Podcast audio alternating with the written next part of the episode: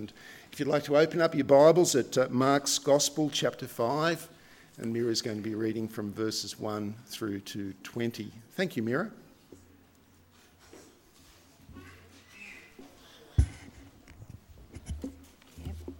So I'm going to read the Bible, Mark uh, chapter 5 to 1 to 20. Um, this international version will be 1007 page and then the Holy Bible will, will be 710. Thank you. They went across the lake of the region of the Gerasenes. When Jesus got out of the boat, a man with an evil spirit came from the tomb to meet him. This man lived in the tombs, and no one could bind him anymore, not even with a chain for he had often been chained hand and foot. But he tore the chain apart, broke the iron on his feet. No one was strong enough to subdue him. Night and day, among the tombs and in the hills, he would cry out and cut himself with stones. When he saw Jesus from a distance, he ran and fell on his knees in front of him.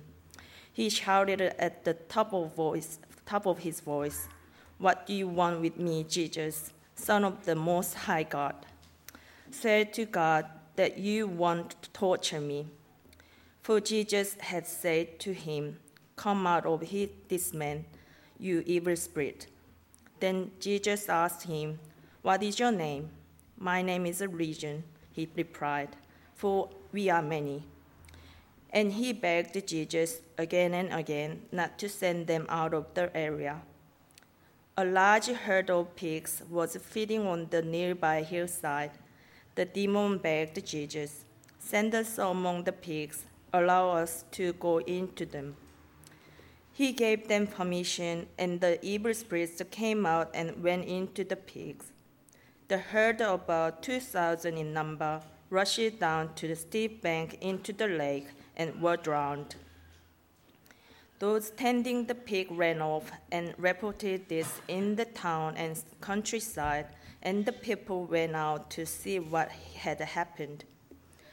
When they came to Jesus, they saw the man who had been possessed by the region of demons sitting there, dressed and in his right mind. They were afraid. Those who had seen it uh, told the people what had happened to the demon, demon possessed man and told about the pigs as well. Then the people began to plead with Jesus to leave their region. As they as was getting as Jesus was getting into the boat, the man who had been demon possessed began begged to go with him. Jesus didn't let him, but Go, uh, but said, Go home to your family and tell them how much the Lord has done for you and how he has had mercy on you. So the man went away and began to tell in the Decapolis how much Jesus had done for him, and all the people were amazed. Well, do you want to find the best black magic cures in Australia. Black magic. Apparently, you don't have to go far to find someone offering to protect you with black magic. I found a local online willing to do just that, offering to remove black magic from your life, liberate your life from dark forces, his ad proclaims. Get your love back Defend yourself from unwanted love spells. I didn't know they existed, but and I didn't know that they were unwanted, but no, they are a thing. But far from being a new or niche thing, the black magic industry has been around for millennia.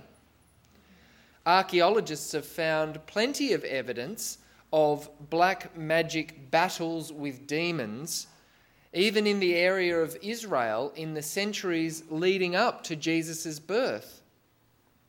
They've dug up Jewish amulets, which are a kind of lucky charm, usually worn on the body as a defense to ward off evil spirits.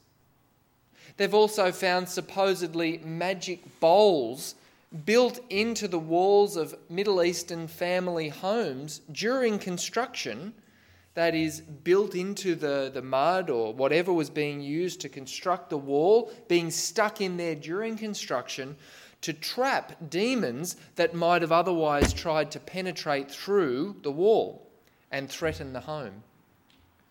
Why would people be so desperate to remove demons and demonic activity, so desperate to practice black magic to liberate themselves from dark forces? Either it's because they were oppressed and victimized by spiritual forces or because these people are easily deluded? Which side do you fall on?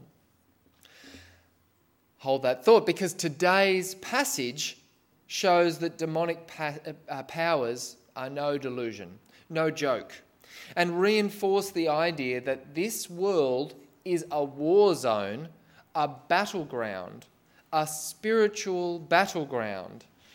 The Bible tells us that our struggle is not against flesh and blood, but rather against the spiritual forces of evil. Every time you're tempted to do something wrong, to lie, to cheat, to steal, those spiritual forces of evil are trying to take you on, trying to weaken the kingdom of God. As I've mentioned previously, it's a battle that we face every day. And in this battle, you're going to have to work out who you trust to liberate your life from dark forces. Today's war story comes from Mark chapter 5, and like most good stories, the opening verse sets the scene. Verse 1 They went across the lake to the region of the Gerasenes. That is, they went across the Sea of Galilee. We're now on the eastern side of the sea. Archaeological evidence suggests the ancient village of Kursi on the shore of Galilee, where the land slopes down to the sea from a few caves and tombs. And uh, also, yes, the slope, slopes down across from Israel. So we're now out of Israel in Gentile territory. We know it's Gentile country because of one key part of this story. There's a pig farm. You would have read about it. Uh, if you have some understanding of Jewish food laws, you'd know that pigs are not cool, not kosher, unclean. Pigs are not to be eaten. But a pig farm suggests that this was serious business. It's not just one or two wild boars roaming around this territory. No, it's a pig farm. This region had a whole industry devoted to making bacon. We're not talking about Israel, we're talking about Gentile country. And that's not the only unclean thing that's going on there. Verse 2 When Jesus got out of the boat, a man with an evil spirit came from the tombs to meet him. This man lived in the tombs, and no one could bind him any more, not even with a chain, for he'd often been chained hand and foot, but he tore the chains apart and broke the irons on his feet. No one was strong enough to subdue him. Night and day, among the tombs and in the hills, he would cry out and cut himself with stones. This poor, poor man. Can you imagine the scene?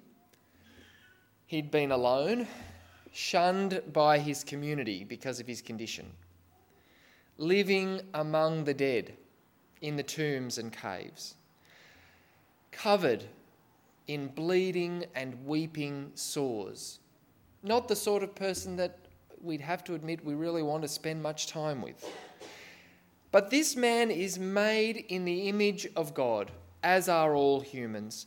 And under that cut and bruised skin is a man in need of help.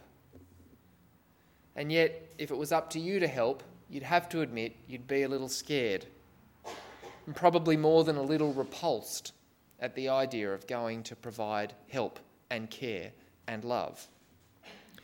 Where the English translation has that the man's spirit was evil, and I think on the overhead you read the word impure, the Greek text uses the word unclean. He had an unclean spirit. But unclean doesn't really do it justice. The man was dirty, yes, and as he lived in the tombs and among the corpses, there's no doubt that he was religiously unclean, just like the pigs. But unclean doesn't do it justice. This man has an evil spirit. He's totally under the control of an evil force. This man doesn't seem to get in. any say. He's possessed under the control of dark powers. And this dark force, this demon, is a real piece of work. It seems he's given the man superhuman strength such that even metal chains or shackles don't have any effect. They're not strong enough.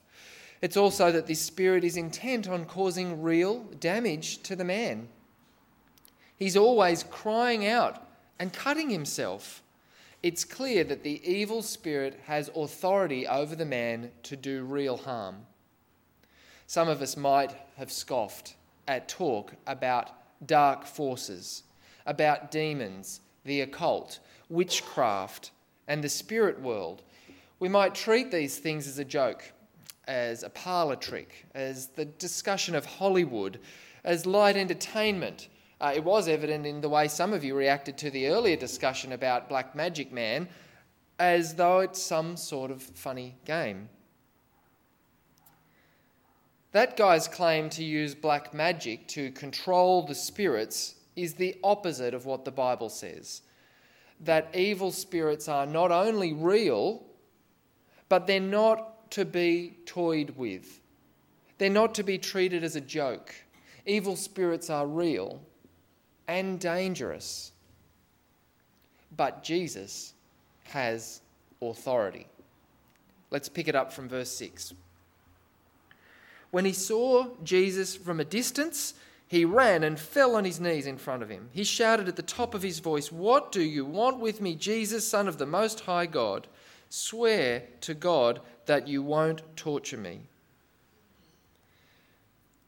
For Jesus had said to him, Come out of this man, you evil spirit. When he first sees Jesus, even at a distance, the demon instantly submits. Have you ever seen such a dramatic change in the pecking order from superhuman strength to total cowering submission? Uh, we could compare it to a huge container ship. Have you seen those huge container ships passing up and down the coast?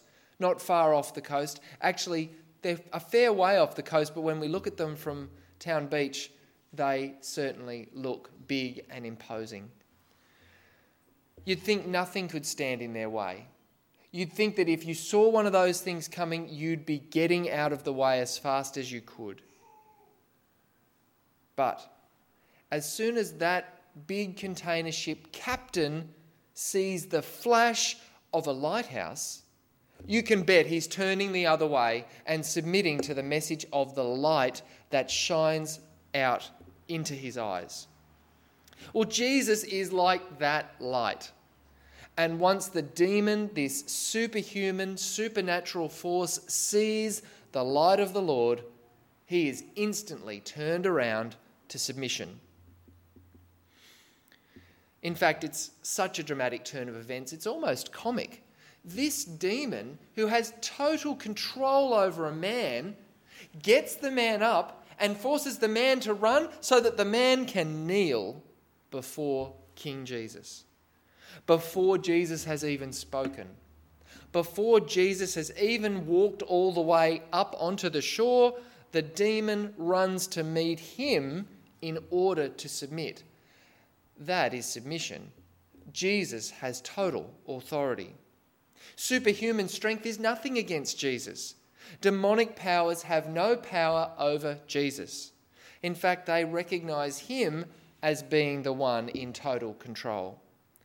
And even there in verse 7, they recognize Jesus by his proper title, one that hasn't yet been disclosed in the Gospel of Mark. Did you see it in verse 7? Jesus, Son of the Most High God. Jesus has total authority, and even the demons know it. Jesus' authority is complete. That's shown as we move forward. Verse 9 Jesus asked him, What is your name? My name is Legion, he replied, for we are many. And he begged Jesus again and again not to send them out of the area. A large herd of pigs was feeding on the nearby hillside. The demons begged Jesus, Send us among the pigs, allow us to go into them. He gave them permission. And the evil spirits came out and went into the pigs. The herd, about 2,000 in number, rushed down the steep bank into the lake and were drowned. Jesus' authority is complete. Like in a battle, he completely outflanks and outguns his enemy. It's ironic that the demon describes itself as legion. A legion is a Roman army formation of about five to 6,000 people. So, pretty powerful. But Jesus is greater. And in Matthew chapter 6, Jesus uses the word legion himself when Jesus points out that at any moment he could call down 12 legions of angels to assist him. Jesus' power is far superior to this demon or to any demon, far superior to any dark force. And because Jesus' authority is so complete, this exorcism is over super quick.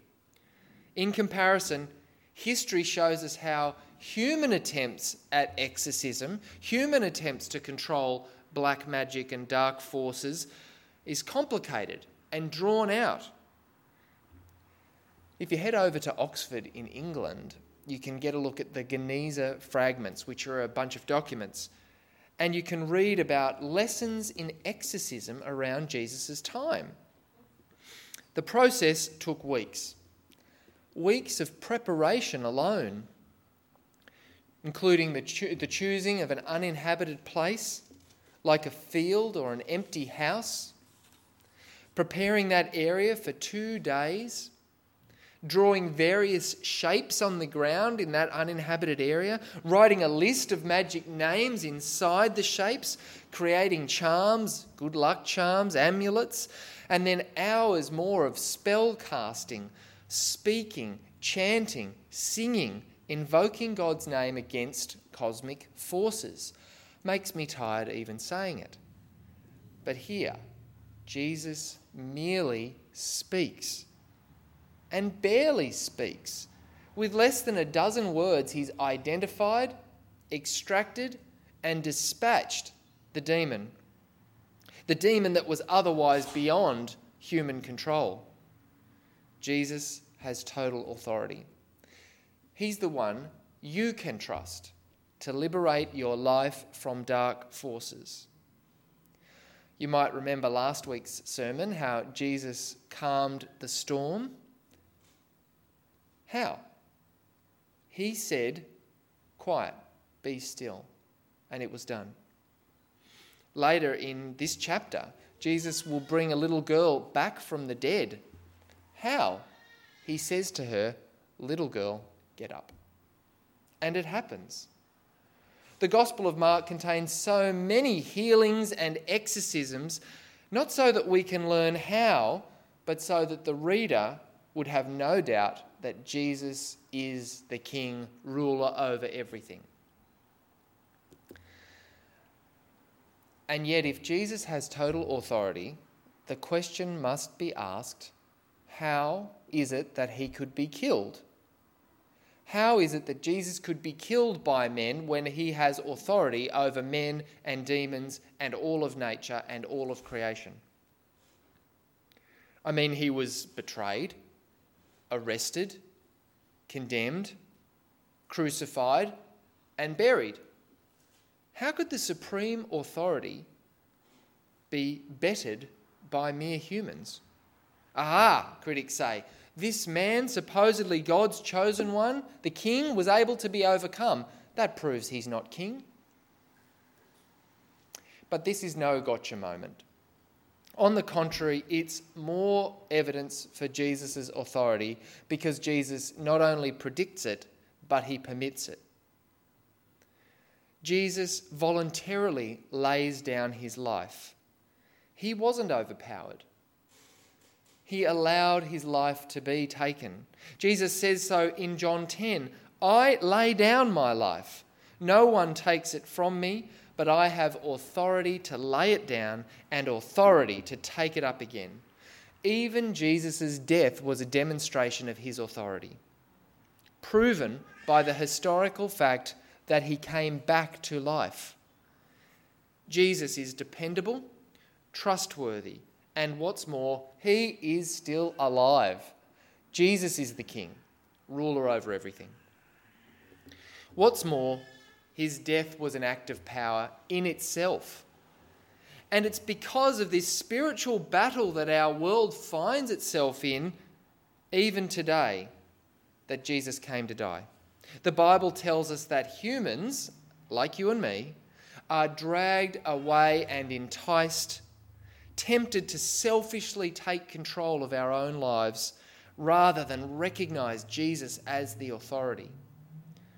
That selfishness in you, in me, is what the Bible calls sin. And it's so serious that in Paul's letter to the Colossians, later on in the New Testament, those under the power of sin are described as being dead in their sins. Just like the man under the demon's power, those under the power of sin are described as being dead in their sins. Just like the man under the demon's power, humans have no power to free themselves. So Jesus' death may have looked like weakness, but it actually showed Jesus' authority to deal with sin. As his sacrifice on the cross pays the penalty that you and I deserved. In fact, in that letter to the Colossians, Colossians chapter 2, verse 15 tells us that through the cross, in fact, it's on the front of your overhead over your um, newsletter if you want to look at it. Through the cross, Jesus disarms every power and authority, making a public spectacle of them, triumphing over them by the cross. Jesus disarms every power and authority that would seek to control you triumphing over them all by the cross. If you trust in Jesus and in his work on the cross, then, just like the rescue of our demon possessed man in those tombs, you are no longer bound and shackled, no longer living among the dead, no longer under the power of evil. Jesus' death on the cross has paid the penalty you deserve and liberated you from dark forces. If you put your faith in Jesus, then even the devil himself cannot control you. If you put your faith in Jesus, nothing can separate you from God's kingdom, from God's family, from God's love, because Jesus is the King, ruler over everything. And so, in our passage today, in victory over the evil spirit, Jesus gives another example of his authority. An authority that's ultimately shown in his victory over all evil on the cross.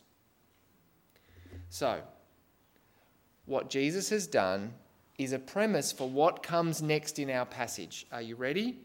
A challenge to you as to how to respond. It's why the sermon could be titled Jesus and the Three Beggars, because in this passage, each response that follows is an example of begging and pleading. I wonder who you'll relate to in this story, hopefully, not the first beggar. Because the first response is the demon legion.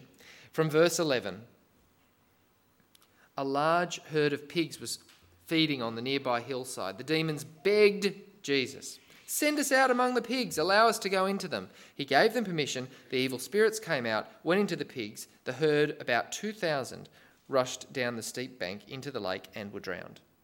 that demon, so powerful and mean, so much total control over that man, now having been subdued. The demon's response to Jesus' authority is to beg to get away. The legion of demons are under no illusion over who Jesus is. They want to flee from his presence. But his authority is so complete, they must first ask Jesus for permission to flee. How about that? Demons may, be well, may well be evil, conniving, intent on destruction and weakening of God's kingdom, but in the presence of real authority, they cower and beg to flee. If that's the result of confrontations between God and demons, I know which side I want to be on. And that's relevant because this demonic spiritual battle is one that we are in even today. It's not just an ancient thing, you are in a spiritual battle with spiritual forces intent on weakening you, distracting you, deterring you, and reducing God's power. But take heart, you are on the winning side. That's about the only good thing in a battle is knowing that you're on the winning side. Knowing that it'll be over soon as all the enemy begs to flee, confronted by the advance of the winning army, confronted by the advance of Jesus' kingdom, the demons beg to flee. The next set of beggars are the townsfolk. Verse 14.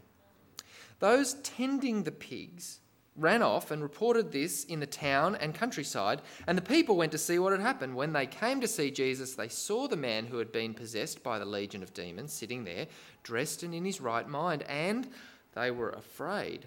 Those who had seen it told the people what had happened to the demon possessed man and told about the pigs. Then the people began to plead with Jesus to leave their region. Those pork loving townspeople got their tails in a twist when they saw their bacon business had been liquidated. Literally. They didn't see the exorcism, but as they investigated, they couldn't argue with what had happened because there was the guy, dressed and in his right mind, fixed, better, saved. But in the wake of Jesus' miracle, those who are around have a response of begging, begging for Jesus to leave them. The second group of beggars want Jesus to flee. They were living in some uneasy truce, it seems, some fake peace with the man who was in the tombs, that they felt comfortable as long as they didn't have to really deal with that guy who just hung out up there cutting himself and crying out. Let's just look the other way. But the arrival of Jesus brings change. That's often one of the reasons that people don't want anything to do with Jesus. They've reached an uneasy truce in their life with sin, and they dare not have Jesus come and bring change to their lives because that would be difficult. Maybe you've had the same encounter with yourself or with people who would rather not change. Just leave me alone. This is who I am. I was made this way. Don't change me. Don't try to change me. Just go away. But as our passage today shows, when Jesus comes, things change. Don't be afraid of that change. Don't be turning away from Jesus in fear. Allow him in and allow him to liberate your life from dark forces as well. And then the third beggar is the man healed. From verse 18, as Jesus was getting into the boat, the man who had been demon possessed begged, begged to go with him. Jesus didn't let him but said, Go home to your family and tell them how much the Lord has done for you and how he has had mercy on you. So the man went away and began to tell in the Decapolis how much Jesus had done for him, and all the people were amazed. What can we say about this man? this man has been healed, yes. He's been brought back from death. Metaphorically speaking, I mean, he was living in the tombs with dead people. He was slowly bleeding to death, just waiting out his life until he could rest in the tombs with all those other people he now calls friends. His life was as good as over. He was as good as dead. But thanks to Jesus, the evil spirit has fled and now, properly dressed and in his right mind, brought back from death, this man begs, begs to spend the rest of his life with Jesus. You can be just like that man. In fact, you are just like that man. Realize what Jesus has done for you and give your life to him. This man was brought back from death and begs to spend the rest of his life following Jesus. But Jesus had an even greater job for this man. Instead of letting him join the disciples, this man was told to go and become the first missionary to that region. The man had a simple but powerful message to tell I was as good as dead, but now I'm alive. Alive again. I was as good as dead. I did nothing to deserve being saved, but Jesus loved me so much that he came and saved me. I was lost, but now I'm found. That one sounds familiar. I was lost, but now I'm found. That's from the hymn of Amazing Grace, written by the slave trader turned Christian John Newton. John Newton recognized that before he had received Jesus, he was as good as dead, lost in a spiritual battle that had totally overcome him and that he had no hope of surviving alone. But Jesus found him, saved him, saved even a wretch like him, as John Newton went on to write in that hymn. Jesus can save you too. Jesus can bring you back from death into a life of following him. If you're not Christian yet, today's passage shows that even the most pitiful of men and women can be saved, can be transformed by Jesus from lost and perishing to found and living. That life can be yours too if you submit your life to Christ. But will you beg to follow Christ? Will you beg for release from evil? Or will you just beg that He would leave you alone? You must choose. And if you've committed to following Jesus, take a leaf out of this man's book. His story amazed people, and so will yours. The townspeople were initially afraid and told Jesus to leave, but later on, as they listened to the man, they were amazed. Your story can have the same impact. Don't downplay it. I mean, maybe you didn't live in the tombs before you were, became a Christian. But recognize your conversion for what it is nothing short of a rescue from death, a salvation story of the highest order. You were lost, but now am found.